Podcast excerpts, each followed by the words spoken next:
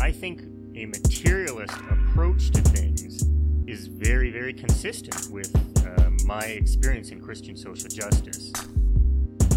I feel like the the deeper I get into anarchist practice, the deeper my faith is getting at the same time. I would hope that you know securing means of life for all would be something all people of faith would say, "Oh yes, that's at the basis of what we believe."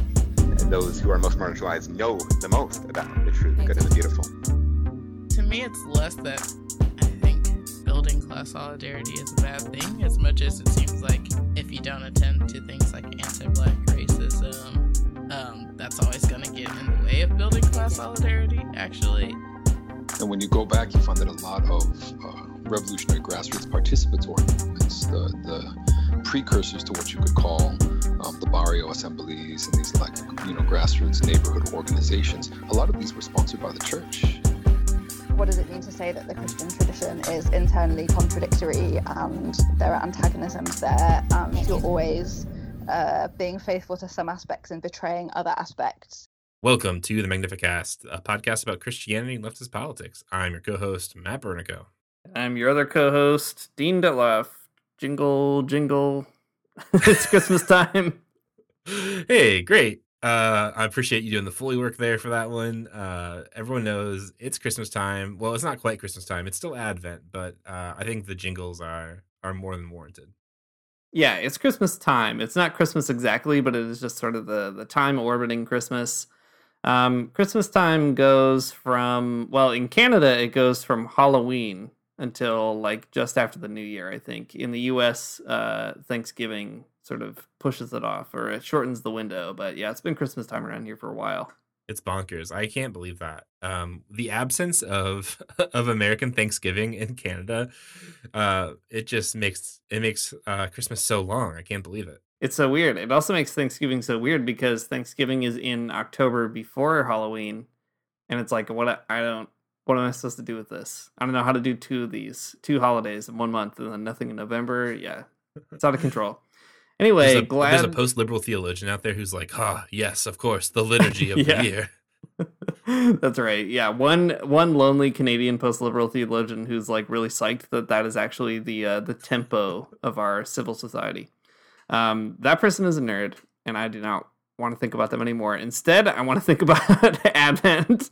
Um, it is the the last Advent week before Christmas, and I think it's the toughest one for this podcast specifically. a podcast about Christianity and the left. Uh, if you thought that getting some hope together in week one was tough, um, if you thought about thinking about peace last week when the U.S. was inflating the military budget during a pandemic was difficult, uh, wait till you hear that this week the theme is joy. Um, that's right, it's joy. Uh, I think it's pretty tough to be joyful right now in the face of everything that's going on. Maybe it's even good to refuse to be joyful. Who knows? I'm not going to tell you how to live your life, but we are going to live it in this particular way. We did decide that we were going to lean into trying to figure out how to uh, embrace the Advent themes this year. So we're going to go for it. We're going to see if we can sort out how to talk about having joy at the end of the world when everything is on fire and everything around you in the news looks bad. Uh, how can you even figure it out? Yeah, it is definitely a hard time to be joyful. And um, in this podcast, we're going to really go through it. We're going to go through some, uh, we'll paint a picture of the end of the world and what it looks like at this moment, this ending of the world, at least. Yeah, you never know. It, it could always end in a different way in the future.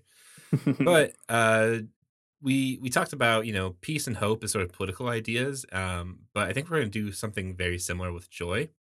Um, it is very hard. I'm sorry.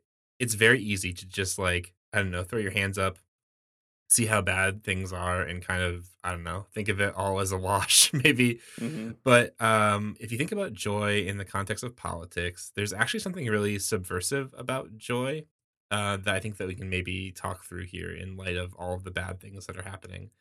Um, you know, joy in this like maybe subversive sense is that like um, things are very bad. The people who are in power are doing very bad things to you and will end up, you know, harming a lot of people but there's still a sense in which uh you know that's not the last word i think on on Mhm. history right uh things aren't over the struggle is not finished Um, I'm feeling very evangelical saying these things out loud, but uh, but you get what I'm saying, right? There's this like sense in which uh, if you are, you know, if you have a sort of sense of joy, uh, you still believe that the world can be transformed, that uh, things don't have to end the way that they are, you know, laid out before you. So uh, in this episode, we're going to talk through the bad things. Uh, we're gonna we're gonna get you to your like like a great Thursday night at church camp. We're gonna get you to your lowest point and tell you about all of the bad things in the world, and then we're gonna bring you up to the high the highest heights and tell you about joy and uh, the revolution that is still possible. I guess. Uh, Dean, what do you think? Is that okay? I think it's okay. Yep, take me there. Get me as low as I can go, Matt. I'm gonna let you take the elevator down, and uh, maybe I'll try to bring us back up. We'll see. All right, all right. Um, I'll do my best here. Okay, so uh, let's see. How do we want? How how can we start painting the dystopia that that our world is right now? Um, I think that uh, th- this idea kind of first struck me about joy earlier today when I read this Vox article called "The World as We Know It Is Ending. Why Are We Still at Work?" Um, I read that while uh, while I was working, and it made me ask some pretty tough existential questions. why am I doing this? no, it's just kidding. I know why. But anyways, um, it, it's a really uh, it's a very sort of funny uh, framing of the question, um, and it's projecting a little bit and maybe being a bit melodramatic, but that's okay. Um, a little melodrama is not bad every now and again. But I think it's a it's an interesting question, right? Like, um, uh, how work gets done in uh, coronavirus pandemic time um, is a very interesting and like um, kind of now just sort of uh, assumed answer. People just go go to work and kind of keep working through it. But if you'll recall, there was a time when people did not just assume that you're going to keep working. Um, you know, like restaurants were closed, stores were very limited uh, in the times they were open everyone uh, everyone with sort of a white collar job was working from home. Um, everyone else, you know, was working but sort of in limited capacities. And there was like this time where it seemed like, you know, even even the progressives in the United States were suggesting that the government should just pay people to stay at home so that um, you know, we could like get some distance uh, uh from COVID.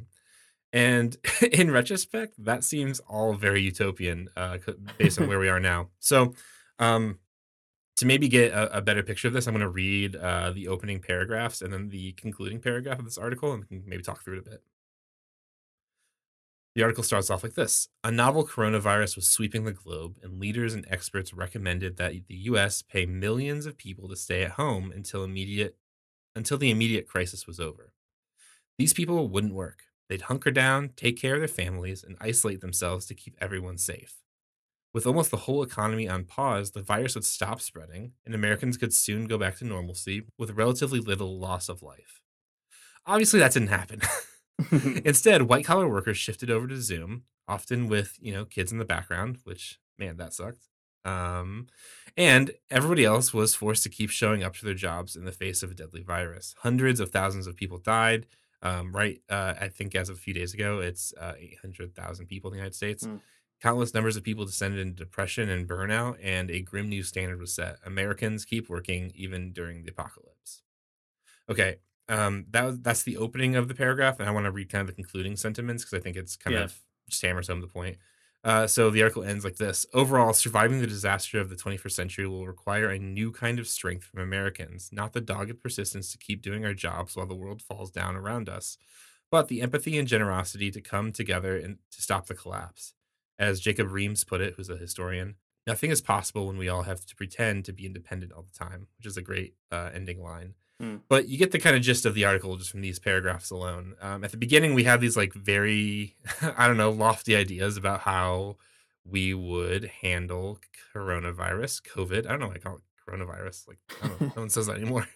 how we handle COVID as like a society. And those ideas did not pan out whatsoever. Um, and in fact, I mean, things were just bad and they still are bad, right? Um, but the uh, the suggestion at the end is like, I don't know, something has to give. People have to change the way they think about things um, to practice a different type of you know way of life. But uh, not seeing a lot of that honestly on the horizon either. But um, the uh, the suggestion is not falling on deaf deaf ears. I'm all about it right now. I think that sounds uh, like a good plan. But okay, so this is maybe one piece of the very bad landscape that we we got going right now. Um, COVID is bad, um, but uh, no one's boss th- thinks it's so bad that you shouldn't show up for work, and Mhm. that's the that's the thing.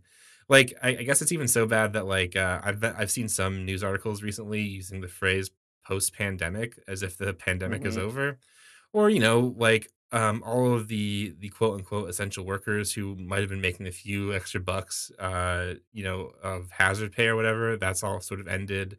What I'm trying to say is everyone's boss thinks that the pandemic is over, Right. um, while it, you know, actually is still very bad. Yeah, I uh, I even saw just recently a tweet that was like somebody saying if you have a, a bad cold or you know you feel yucky or whatever, I don't even care if you have a negative test, just stay home. And uh, there was like a number of kind of I don't know progressive type people that I saw my Twitter feed sort of retweeting it in a celebratory way. But I thought to myself, um, to say something like that without also saying like, and that's why we need paid sick days is like a really good encapsulation maybe of the the limitation of uh the political imagination in the U.S. Um, even the the people on the you know the leftish side are kind of moralizing rather than strategizing, and that's a, a dangerous precedent for for bad times. Yeah, totally. Um, no paid sick leave, no like family leave, uh, Right. Nothing. Everyone just kind of has to show up to work. Um, man, I, I feel like whatever whatever bad situation does exist in the United States is always sort of multiplied uh, by ten. If you talk about Missouri, um, where Hmm. I live, um, there's all kinds of uh, politicians here who are um, pushing to overturn mask mandates. Um, so uh, in a handful of places in Missouri, like schools no longer can mandate masks. Um, so like kids can't wear them, or I mean, you know, kids can wear them, but like no one's gonna make anyone do it. So you Mhm. know, a lot of kids just won't, um, which is bad. But also, it means that like a lot of um, like m- COVID mitigation stuff ends up just kind of falling to the wayside. Like I don't know if um, if if uh, local authorities can't really make laws about um, mask wearing, they also can't make laws about uh, you know if you if you ha- you can't come to school if you have COVID or whatever, right? So now Mhm. it, that that's been happening, and like schools been closing. It's been a whole thing all that to say um yeah i mean like the reactions the reactions people have to the pandemic at this point are just like willful, willful ignorance or, you know or wishing it's over or um or just kind of being okay with like some people dying well they sort of remain safe um but uh yeah i mean uh, covid is still bad i guess it's still a Mhm. complete horror show So we've gone down one uh, floor here on this elevator to bad news at the bottom. Um, why don't you take us down one more floor again, Matt? Uh, start bringing us to the bottom so that we can build back better when we get there. Oh my god. Okay, yeah. Well, the next the next bad bad floor, the next rung down the ladder of uh of a joyless dystopia is some I guess some news about climate change. I mean, it's bad, right? We've been talking about the IPCC reports, we've been talking about um I don't know, all kinds of different things around climate catastrophe and change and and how that might shake out. Anyways, I saw this article uh it, it was it's from well, this, this makes this means nothing. It was from yesterday. Anyways, the uh, the title is "The Antarctic Ice Shelf Could Crack, Raise Sea by Feet Within Decades." Scientists warn. Hmm. Some real apocalyptic kind of stuff. Um, okay, so there's a the article is not that long. It's from NBC and it's really just kind of a pretty quick gloss, but I'll read this these parts of it here. An Arctic ice shelf could crack and disintegrate within the next decade, allowing a Florida sized glacier to slide into the ocean and raise sea levels by feet. The uh, glacier is called Thwaites. Thwaites is the widest glacier in the world and has doubled its outflow speed within the 30 within the last 30 years. That means it's like moving faster towards the ocean than it has been previously. Um, and when they get to the ocean, it's bad because like that's when they melt uh, and raise sea levels, etc. Um, okay, some stuff going on there. Um, so then uh, a scientist uh, from the Cooperative Institute uh, for Research in Environmental Sciences says this: If Thwaites were to collapse, it would drag most of West Antarctica ice with it. So it's critical to get a clear picture of how the glacier will behave over the next 100 years. So um, it is a pretty big deal. You don't want this to happen for a lot of reasons. Um, ice melting it raises the sea level, which displaces humans, which causes you know, climate refugees and it does all kinds of other awful things to the larger sort of like chains and webs of like food and ecosystems and stuff. It also like when um ice melts, it also releases whatever carbon like or whatever might be like frozen within the ice, so that's also bad. Um but I guess all all this to say that like um the I don't know the things that you hear about in like horror movies or like uh, natural disaster movies or that you read about in I don't know textbooks at school like are actually going to happen and you kind of have sort of scientific evidence that this is occurring um, and it's going to happen quick so uh, scientists are kind of figuring out not really I mean, I guess they could try to figure out how to stop it. That'd be cool. It'd be a huge feat of engineering for sure to do that, but also like just trying to figure out like what it's going to do. I think is kind of like the more terrifying part. Yeah, it'd be a huge feat of engineering and also a huge feat of like public and political will. Um, especially when the world's like most dangerous emitter is also full of like elected climate change deniers. so Yeah. uh hard hard to figure that out. Um yeah, this kind of stuff is always hard for me to get my head around. Maybe that is by design in some ways, I can't really tell, but it's like difficult to imagine what you can even do about situations like that. Like we spoke about when we talked about the IPCC report, right? Um hard to really think about it in any other way that doesn't just devolve into like socialism or barbarism i guess you know the old uh, marxist cliche in that way um, except in this it's not just barbarism it's like socialism or ecocide or something uh, i don't know bad news you're right matt uh, we've gone another floor down and the situation is getting worse how are we going to find joy in such a terrible terrible elevator Yeah, let me give a quick plug here. Uh, I thought this was a particularly, uh, I mean, this is a really, a really scary thing for sure. It's like, like you said, uh, socialism or ecocide. It is like a huge existential threat to the entire world in in the worst way. Um, but I guess I thought this was really interesting because this exact thing is something that happens in the Kim Stanley Robinson book, The Ministry oh of the Future. So I don't know. It's a very weird, um, a very weird thing to see something in a science fiction book intersect with reality so acutely. I think that's really a big bummer.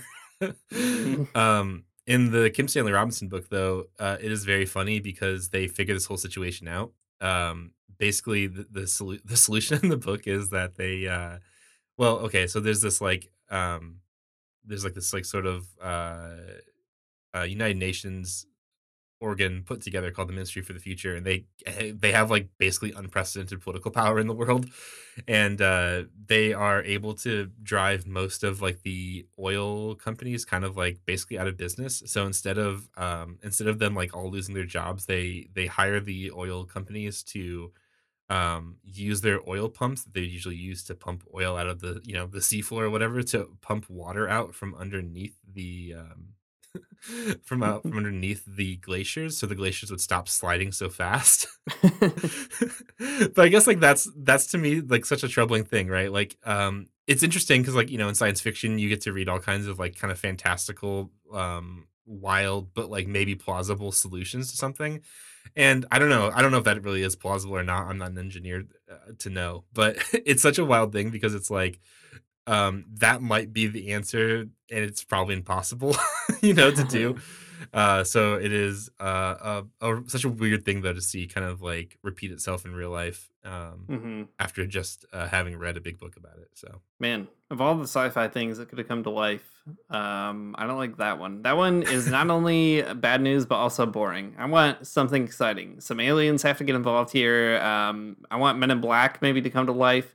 You know, I don't know. This is an aside. Probably shouldn't talk about it on this podcast. We should save it for the lock-in. I was just gonna say something about Men in Black and immigration, but uh, yeah, I'll save it. It's not. It's not the time. an incredible teaser for the lock-in whatever that is that you're gonna say I, people are probably on the edge of their seats I'm definitely gonna forget by the time we get around to it, so I'm sorry to disappoint in advance. But uh, Men in Black and immigration, I don't know. See what that does for you specifically, dear listener. see what it does okay um let's go this isn't i don't know if this is uh this is like an adjacent rung on the ladder. This is another ladder sitting by the climate change one. It's hard to tell. Um but this is another bad thing that's going to happen. Um hopefully you're ready for it dean. I imagine you are.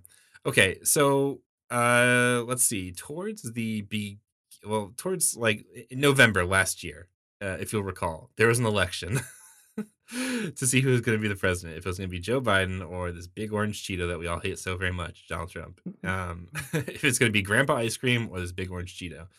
And uh, it turns out that Joe Biden won, and we did have a few episodes where we talked about, like, I don't know, what's Joe Biden doing? What could this possibly mean for politics? We were trying to be like smart, smart Leninists and kind of figuring out like the electoral scene and maybe what it what it had to say for socialists or what socialists could say about it or something, right? Mhm. Anyways, um, you know, Biden has all had all these plans about um, labor and the minimum wage and all kinds of other things. And I gotta say, they didn't exactly pan out, and that's putting it lightly. Um, but there was a a pretty large social safety net plan that Joe Biden was really putting together. Uh, everyone's um, everyone's fave Bernie Sanders was behind it at the beginning. This thing called the Build Back Better plan.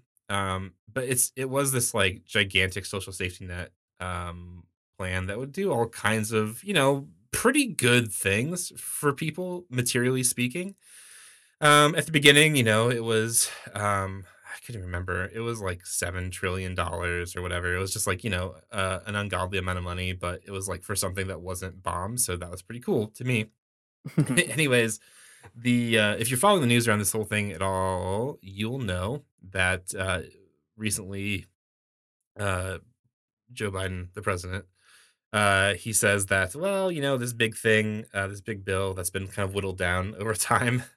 Um, they wanted to pass it before Christmas. They wanted to pass it before the New Year, but now it doesn't seem like it's going to uh, come to a vote until after the New Year, which is a pretty big problem um, within this whole um, plan. Uh, within this the social safety net sort of legislation, you know, you get things like um, like extending the child tax credit, which has been a really essential um, source of income for people with children um, especially low income people. Um, you got things like um, paid family leave and paid sick leave. Um, earlier on, um, this is kind of not related to Build Back Better directly, but you know, you had things like rental assistance and stuff, even. Um, but all of this is sort of gone, and we're not going to see any of it sort of. we're not going to see any of it sort of renewed or re-injected into the our, our political situation until at least after uh, Christmas. And Hmm. still, I mean, like, who knows what'll happen after Christmas, right? It, it all kind of hinges on like a, a handful of very um, heartless politicians being dumb. so I don't know. Um, I mean, will it get passed eventually? I honestly don't know. Um, it could completely tank. It could not. Maybe it could. Maybe it'll pass. I don't know. Uh, it seems like Democrats are going to try to also start pushing uh, a different type of legislation about voting rights, and maybe that will pass. Which I mean, it's also important too. But all I'm trying to say is that like this thing that they wanted to move very quickly on is now not happening, and it's going to have you know pretty bad ramifications for like working people in the United States. Hmm. Um, I saw a tweet today from Bryce Covert, who's uh, some kind of journalist. Um, I don't know much about them. They're probably fine. I don't know. The tweet was good though. so they said we're heading into this winter um, with Omicron, with the Omicron wave, without expanded employment benefits, without any guarantee of paid sick leave. Um, the like paid protection or um, paycheck protection plan is over. Rental assistance has stopped flowing in some states, and there's no federal eviction moratorium. So there's like no safety net, right? And this is, I think, uh, this is as bad as it gets politically. You know, at the very at the very top of the the episode, I was talking about all the bad things that happened uh, around work and COVID, and you know, people have to show for work. Um, and I don't know, it's going to be more of the same. Um, all of the most basic necessities that like basically every other country has, like paid sick leave. Uh, you know, we're not going to get in the United States. We're not going to see it.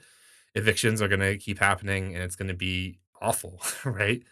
So um, that's bad. That's it's hard to find joy in that situation. Yeah, more like Build Back Bummer. Am I right? Yeah, You man, you're put that right. one on your. You're right. You can put that one on your stationery and send it to Joe Biden and see if that gets you anywhere. I mean, Um, uh, and uh, Joe Biden, for as bad as he is, a person who I don't personally like that much. I mean, this isn't necessarily his fault, um, but it's also not not his fault too, and then that's fine. It, it's just like it's all of these different like raging and roiling politicians Yeah. just like doing something that, that like clearly they know what they should be doing right like this is not even that that extensive it's like been it's like only 1.7 trillion dollars now it's come down so far and like clearly nothing is nothing that radical is even kind of in this, but they are resisting to do the right thing. Um, hmm and I don't know, Joe Biden needs to take him out for ice cream or whatever and tell him what to do. Uh, but it doesn't seem like uh, I don't know. Um, they're gonna go on Christmas break, and uh, a bunch of people are gonna get evicted during Christmas or whatever. And I don't know. That's that's all there's gonna be to it. Yeah, that is not good, and I don't like it. Um, maybe now that we're kind of at the bottom floor here of all these bad things, I hope at least, unless you have some other secret bad stuff to uh, tell me about in a minute. Um, but there's always uh, more. There's always more, but it's good to also pull the camera back a little bit from the U.S. and contextualize all this kind of stuff more globally too, right? Like um, even in Canada, where I am, which I said is truly marginally better for sure than the U.S. Uh, here too, many of the things in that tweet that you just said are not present anymore, right? We had like a pretty extensive um, government assistance program that did pay a lot of people not enough uh, for sure, but definitely not nothing to stay home. Um, that has evolved in ways that have made it definitely less accessible than it was. Uh, rental assistance is not present. Evictions are back on uh, pretty much across the entire country, and our numbers now are like skyrocketing pretty quick and there's no real talk at least that i've seen of any kind of response in the news to that federally or provincially. Um, and even to expand a little bit further you know the these kind of um, variants are only going to proliferate as like the world continues to hoard vaccines in the first world as uh, distributions of um, vaccines and other kind of COVID health measures and so on are not really equitably shared uh, around the global south and, and so on. And I think that is really important, right? To always be kind of uh, realizing that these are global issues and um, what sort of like for all the bad things that happens in the United States, it will have like, you know, several other knock on effects in countries where people are worse off and poorer and already uh, struggling to to deal with the effects of the pandemic. So, all that to say, um, Matt, we're at the bottom. It feels bad, and oh my gosh, I'm starting to think of things that make it feel even worse. That's right. I mean, it's it's really hard to um see past the dystopia. It's hard to see past all the very bad things, but it's still somehow important, I think, to figure out, you know, how to comport yourself towards all of that horror. Uh, there is a pretty significant, I think, vibe generally in in the United States. I'm sure it exists in Canada too. That sort of, I don't know, nihilism is sort of the option. Maybe if not, uh, not in name, in in in comportment, in uh, in practice at least. You know, um, I'm sure no one out there is just like saying they're uh, saying they're a nihilist, but uh, at the same time, that's how a lot of people do act for sure. Yeah. Um, so I don't know. It's it's a good thing though to think through how to figure out these situations. I mean, they have political solutions for sure, but sometimes those political solutions seem really difficult. Um, like we talked about last week, that hope is on a tightrope, and the tightrope is extremely, I don't know, precarious.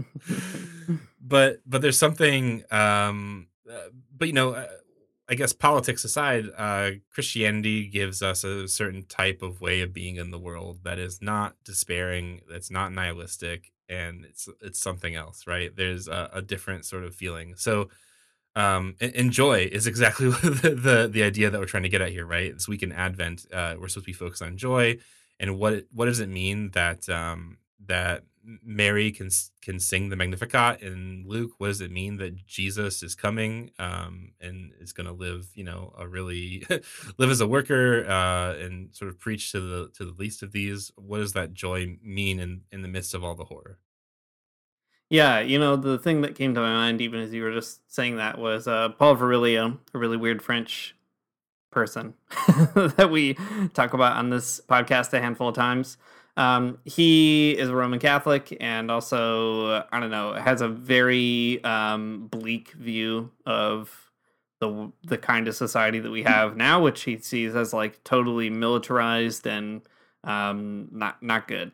Uh, there was a really interesting interview I remember reading with him where somebody was asking him about him being a Christian, and he was like, "Yeah, you know, like the crucifixion, all that stuff, it's there, it's part of the faith." But he said he he described himself as being like an incarnation Christian, that uh, for him, um, Christmas was always more important than Easter. And he had this quote about uh, sort of like where Mary appears to people in history. And he says it's always where danger grows. And it's those kind of like apparitions or like moments of presence or affirmation that like God is present in creation through the incarnation. That's kind of what like gives him some way of sort of coping with the bleakness of his own articulation of the world. And if you ever read, read Paul Virilio, it's like, man, if uh, listening to a few minutes of this podcast makes you feel a little bummed out, like Virilio will make you feel very bad.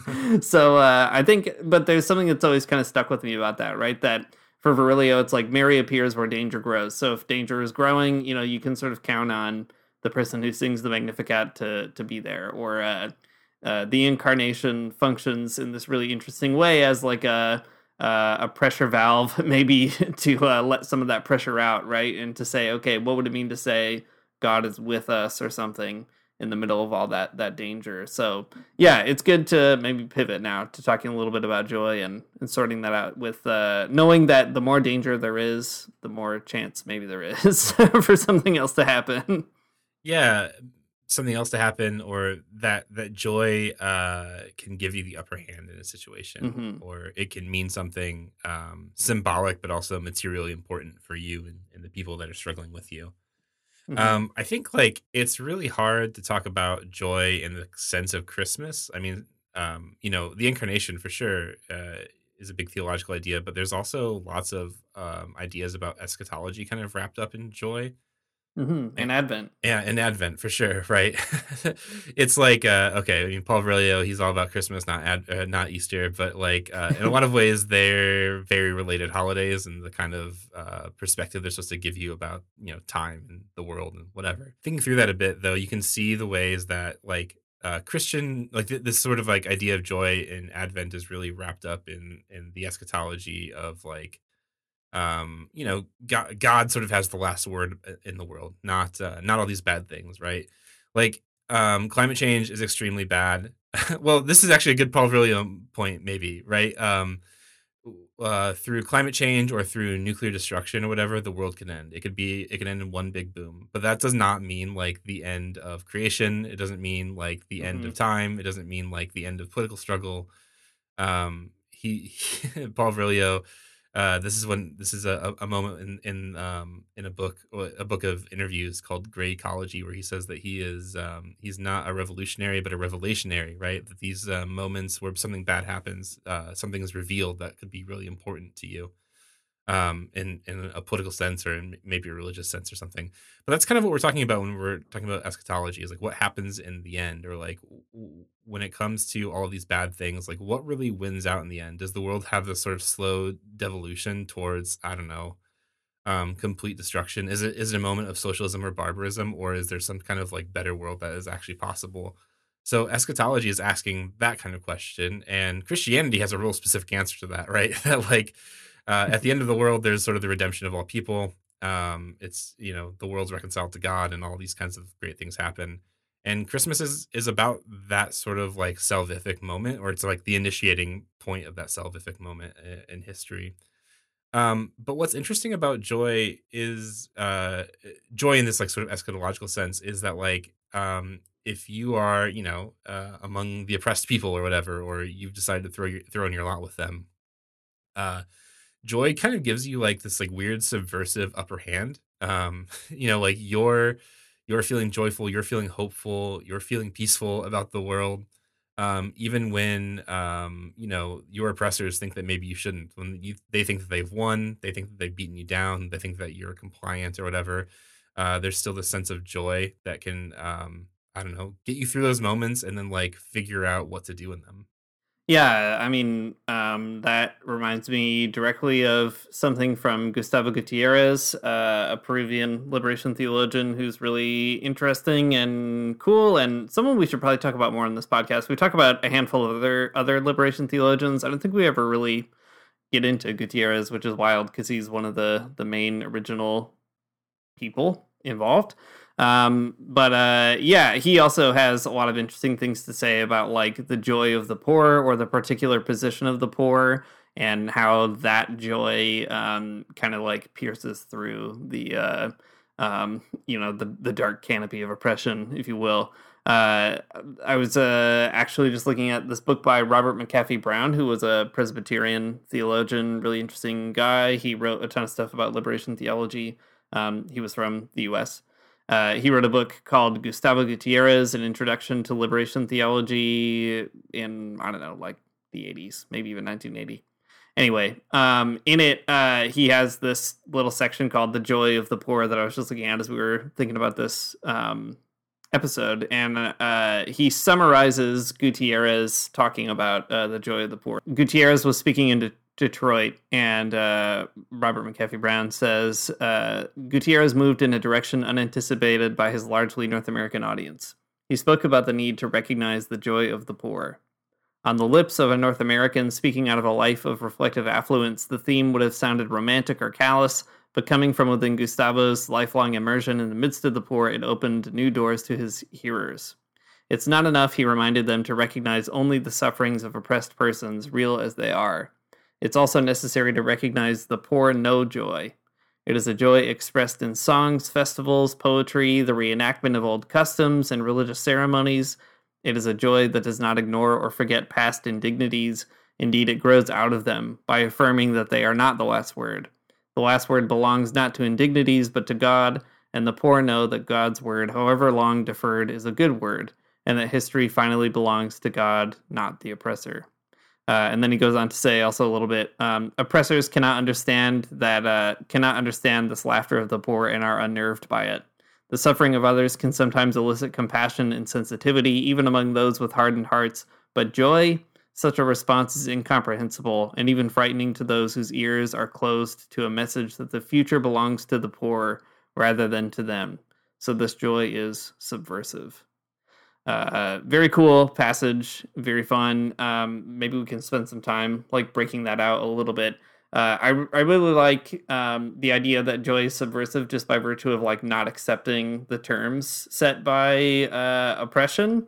Um, and I also like that uh, joy it is subversive maybe precisely because it's not necessarily setting out to be subversive. Like it's just kind of you know you can't necessarily stamp out the light mm-hmm. totally from people. It's it's a, a fact of life, and and what it means is you know there's always going to be a, a, trace that sort of didn't get you know thrown into the the fire of oppression or something. And that's a really helpful important word i think. Yeah i think that is that's it's good a good place to start with it. You know there are um there are two places i mean amidst all these bad things i was just kind of reading out a bit ago there are two places i've seen like real legitimate joy. I think that has been um pretty revolutionary i guess in the way it's been expressed in the last few weeks um so one of them, this is, I mean, kind of like a something I just saw unfold online, but um, this big coalition of activists in Kansas City, they were put, they were start a campaign to um, make sure that when people were evicted, they had access to, um, they not access to, they got legal representation. Hmm. Um, as it turns out, um, you i mean like you know if you go to if you go to court for i don't know committing some kind of crime or whatever you know and you can't pay for a lawyer you get like a public defender. Uh, but when mm-hmm. it comes to evictions uh, you don't. And and that sucks. So i mean the situation actually becomes pretty dire because of course um, your landlord can afford a lawyer can afford representation because like they're a landlord right? And you gave them all your money. So um, of course they can afford it.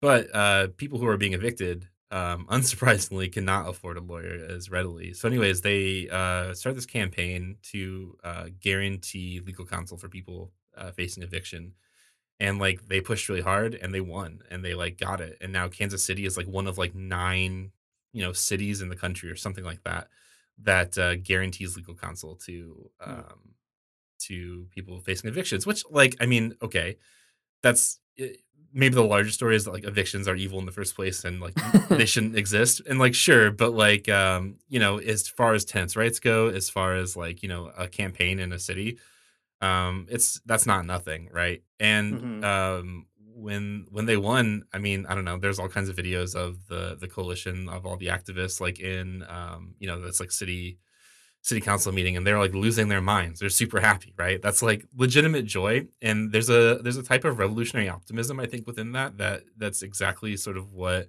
Gutierrez is talking about is that like things can be extremely bleak. Um, like um, like an entire country without protection from eviction, um, and people, you know, constantly getting evicted from their homes uh, in winter, uh, very near Christmas, I guess, which is uh, seeming seemingly ironic, but um, that they knew that they could fight together and they could win and they could change the world and and well, they could change their city at least, right?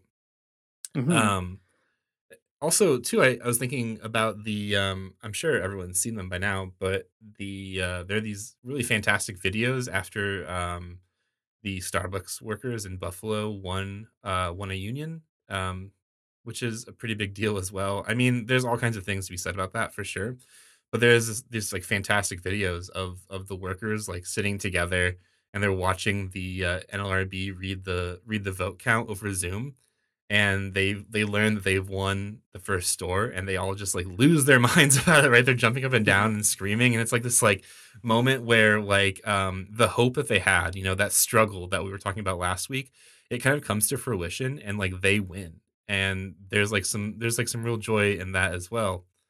Um but it's it's amazing because it's like you know it's not just that they won this one battle but it's like that they felt empowered enough that they know that like they could probably win other battles too. And in fact, like anyone could do that were they organized. Um, so I guess to me, there's there's something about like joy. You know, you you see somebody win um, some kind of battle, some kind of thing, right? and it seems like okay, big deal. It's like one union, big deal. It's one city, but I think like the recognition in those moments of joy is that like uh it's not just one one union, it's not just one city. It's like the whole world could be different. hmm Yeah, I like that too. That that angle of you know it's important to create space for joy to be a real thing that we allow ourselves to feel. I think sometimes on the left, uh, there's this kind of feeling that like if it's bad news, it must be true, or like the most true opinion you can have is the Yeah. worst picture you can paint of the world around you, right? And there's a real reticence to give yourself over to the vulnerability of of celebration or like the a real openness to feeling joyful about it. And I think that that is such a damaging impulse on the left. I mean, it's true. Nobody wants to be a sucker. You know, you don't want to like celebrate something preemptively. You don't want to, um, you know, let your guard down so much that you can't really understand the limitations of the one that you might have had. But at the same time, like, if you can never really lean into that moment of joy, you're also going to have a tough time not only kind of I guess uh, building a momentum that that's necessary, but you're also going to have a tough time like being in genuine solidarity with other people in the world who are experiencing that joy all the time, right? Like uh, you know, you're mentioning these tangible examples. I think that's really helpful. One that I saw recently was um, at Development and Peace. We've been highlighting a, a situation in Honduras where there are some land defenders from the um, the Lenca people there who were uh, incarcerated under unjust charges. There's there's a bunch of stuff going on in it. Um, it's great. You should you should go to our website and learn about it. It's all very good stuff to know about. Uh, but there was a, a video um, that one of our partners in Honduras released of, of uh, two of these land defenders being released from jail. Uh, and the video is amazing because it's like they're coming out to a community that is waiting for them to receive them, and they like everybody's so pumped and excited about it. Like they lift them up on their shoulders, and they're kind of like crowd surfing with their you know pieces of paper saying that they're out, and like it's such an amazing just uh you know moment of like earned joy i guess. Like uh joy that is the product of like a lot of struggle and a lot of hope and a lot of refusal to like give up even when you know your your friend or your comrade or compañero is sitting in a cell. And i think that's really important to sort of let that joy be you know some fuel i guess Yeah, that's right. Well, I mean, that's the I, I think that's the the joy the joy is the fuel is like a a great uh way to sum up sort of like the weird Christian eschatology of uh, or the ways that joy is wrapped up in Christian eschatology, right? Like um in, in Christianity, like the end of the world is already set and like I don't know, bad things could happen, but you know that like whatever, it's not the it's not the last word, it's not the end um that in the end i mean like god wins and that means like that the people win as well um m- maybe in light of all of that, let's read one more bit here from Gustavo Gutierrez. Um, Mhm. This is from an interview he did with American Magazine called "Remembering the Poor," um, and he says a little bit uh, something about joy at the very end. So the interviewer asks him, "How do you sustain the virtues of joy and hope during difficult times?" a great question, specifically for this podcast right now. Um, so Gustavo Gutierrez says this Christian joy is not tied to a particular object, but to the experience of God's unconditional love for us. Christian joy comes from knowing God and trying to follow God's will. Joy means rejoicing in God. But we can see from the Magnificat that when Mary rejoices in God, she is also celebrating the liberating action of God in history. Mary rejoices in a God who is faithful to the poor. Our service of others may be wrapped up in this joy. Only work embraced with joy truly transforms. So I like this a lot because on the on the one hand, the first the first uh, half of the explanation is like what you might hear in like any kind of church. Uh, you know, even not from a, a liberation theologian, right? That you know, joy is about knowing God and it's about God loving you and uh, God's got your back or whatever. Even even this big sort of like end of history, God's going to reconcile all things to God or whatever. But um, the extra step of adding in the Magnificat, I think, is really important because you have to recognize too that when um, when when you see these like liberating moments in the world, whether it's like um, workers being liberated from their boss and they win a union, or it's land defenders like winning, winning like sort of sovereignty or some type of dignity uh, or control of their land, or people not uh, people in the Midwest having the the right to uh, an attorney when they're about to lose their house. Like these are the acts of um, this is this is what the Magnificat is about. This is about the mighty being torn from their thrones. This is about um, uh, about God loving you unconditionally. This is about God at the end of history reconciling all things to God's self. It's uh, it's all tied up in these in these moments, sort of trans historically or something. Maybe that's that's not a good word to use. I don't know, but but you get what I'm saying is that like there's this sort of promissory note in Christianity that things in the end will be sort of reconciled in, in a way that is just right. Um, mm-hmm. And when you see these things actually working out in the world, where things are reconciled in the way that are just, when people, um, you know, do erupt in joy when they win something, when they win like real justice in the world, like that's the that's the process of the the history that Christians are promised. Yeah, and I think too. Okay, so we're kind of identifying like a few angles on joy here, right? We're just talking about sort of the earned joys that you get from the struggle, and then also this kind of um, eschatological joy, or or the the the joy that you can participate in by you know leaning into the belief that things will be different because God is um, helping us get there or whatever. And I think there's also this kind of third joy, maybe, or third angle on it that um, Gutierrez was hinting at that maybe we could pull out a little more. There's another quote that pulls it out further. Um, this is in that uh, Robert McAfee Brown book where he's quoting Gutierrez. He says, uh, The joy of the poor is always a challenge to the powerful and raises questions they are incapable of understanding because all they see is deep suffering. But the poor know how to be joyful, they know how to have parties and in the religious sphere, they know how to celebrate the presence of God. I would wager that the powerful of this world feel more serene when the people are silent, when they are resigned, even when they weep. What is disturbing to them is that the poor laugh in the midst of their situation.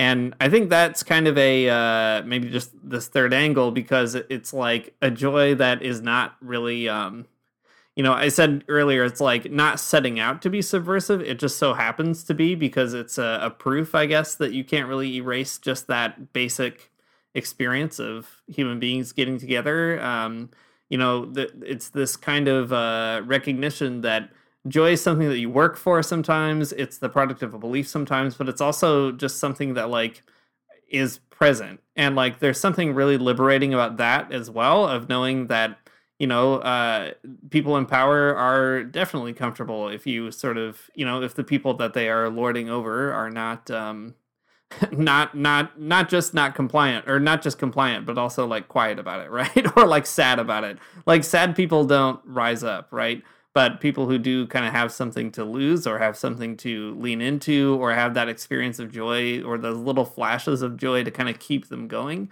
um, that is a genuinely sort of dangerous uh, thing that you can't really completely turn off in the world. You heard it here, folks. Um, Christmas is coming. Be joyful and also subsequently be ungovernable, I guess. Have such a rowdy Christmas that there's nothing your boss can do about it to ruin it. Um, that's right. maybe that's it. yeah, I think that's good. Um, all right, so we've done it. The world is bad, things are bad, uh, times are tough, but nevertheless, um, you can try your best to be joyful. And uh, if you win, maybe you'll even earn it. Uh, if you believe in God, if you haven't won yet, maybe you can. That's the the joy hack. You can get around it. And uh, worst case scenario, you can't do either of those things. You can, I don't know, play a video game or see a see a baby smile at you. I don't know, whatever, whatever does it for you. But Whatever uh, non-religious uh, people get up to, I'm not sure, but yeah, exactly. Yeah. uh, you can get into that for sure. thanks for listening to the Magnificast. If you like what you heard, you can support us on Patreon at patreon.com slash the Magnificast. Um, there you can uh, get a cool invite to our secret Discord channel. It's not a secret. We're talking about it all the time. We're never shutting up about this Discord channel, but you can get there and talk to us, I guess. Uh, you can also get uh, some stickers or uh, oh, you, we also have a behind the paywall uh, podcast, and we've been slacking on it. It's it's been hard. The holidays, it's a tough time, but we're joyful in that it's going to happen sometime soon. I bet. We'll get back to it one of these days. Uh, we'll get back to it definitely between Christmas and New Year's at least. That's abs- that much I can say. Yeah, absolutely. That's exactly right. Our intro music is by Amaryah Armstrong, and our outro music is by The Illogical Spoon. We'll see you next time.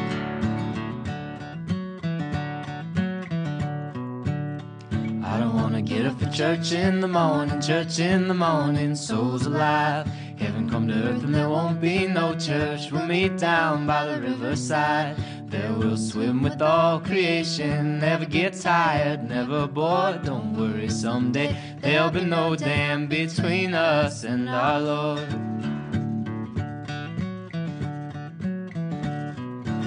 Jackson, keep your hoods up. Keep your hoods up and you stay up late. In Jackson, you keep your hoods up. Well, you keep your hoods up and you stay up late. Oh, don't mind a cold night, but might mind if you leave too soon. So come on now, it's still early. Least I would have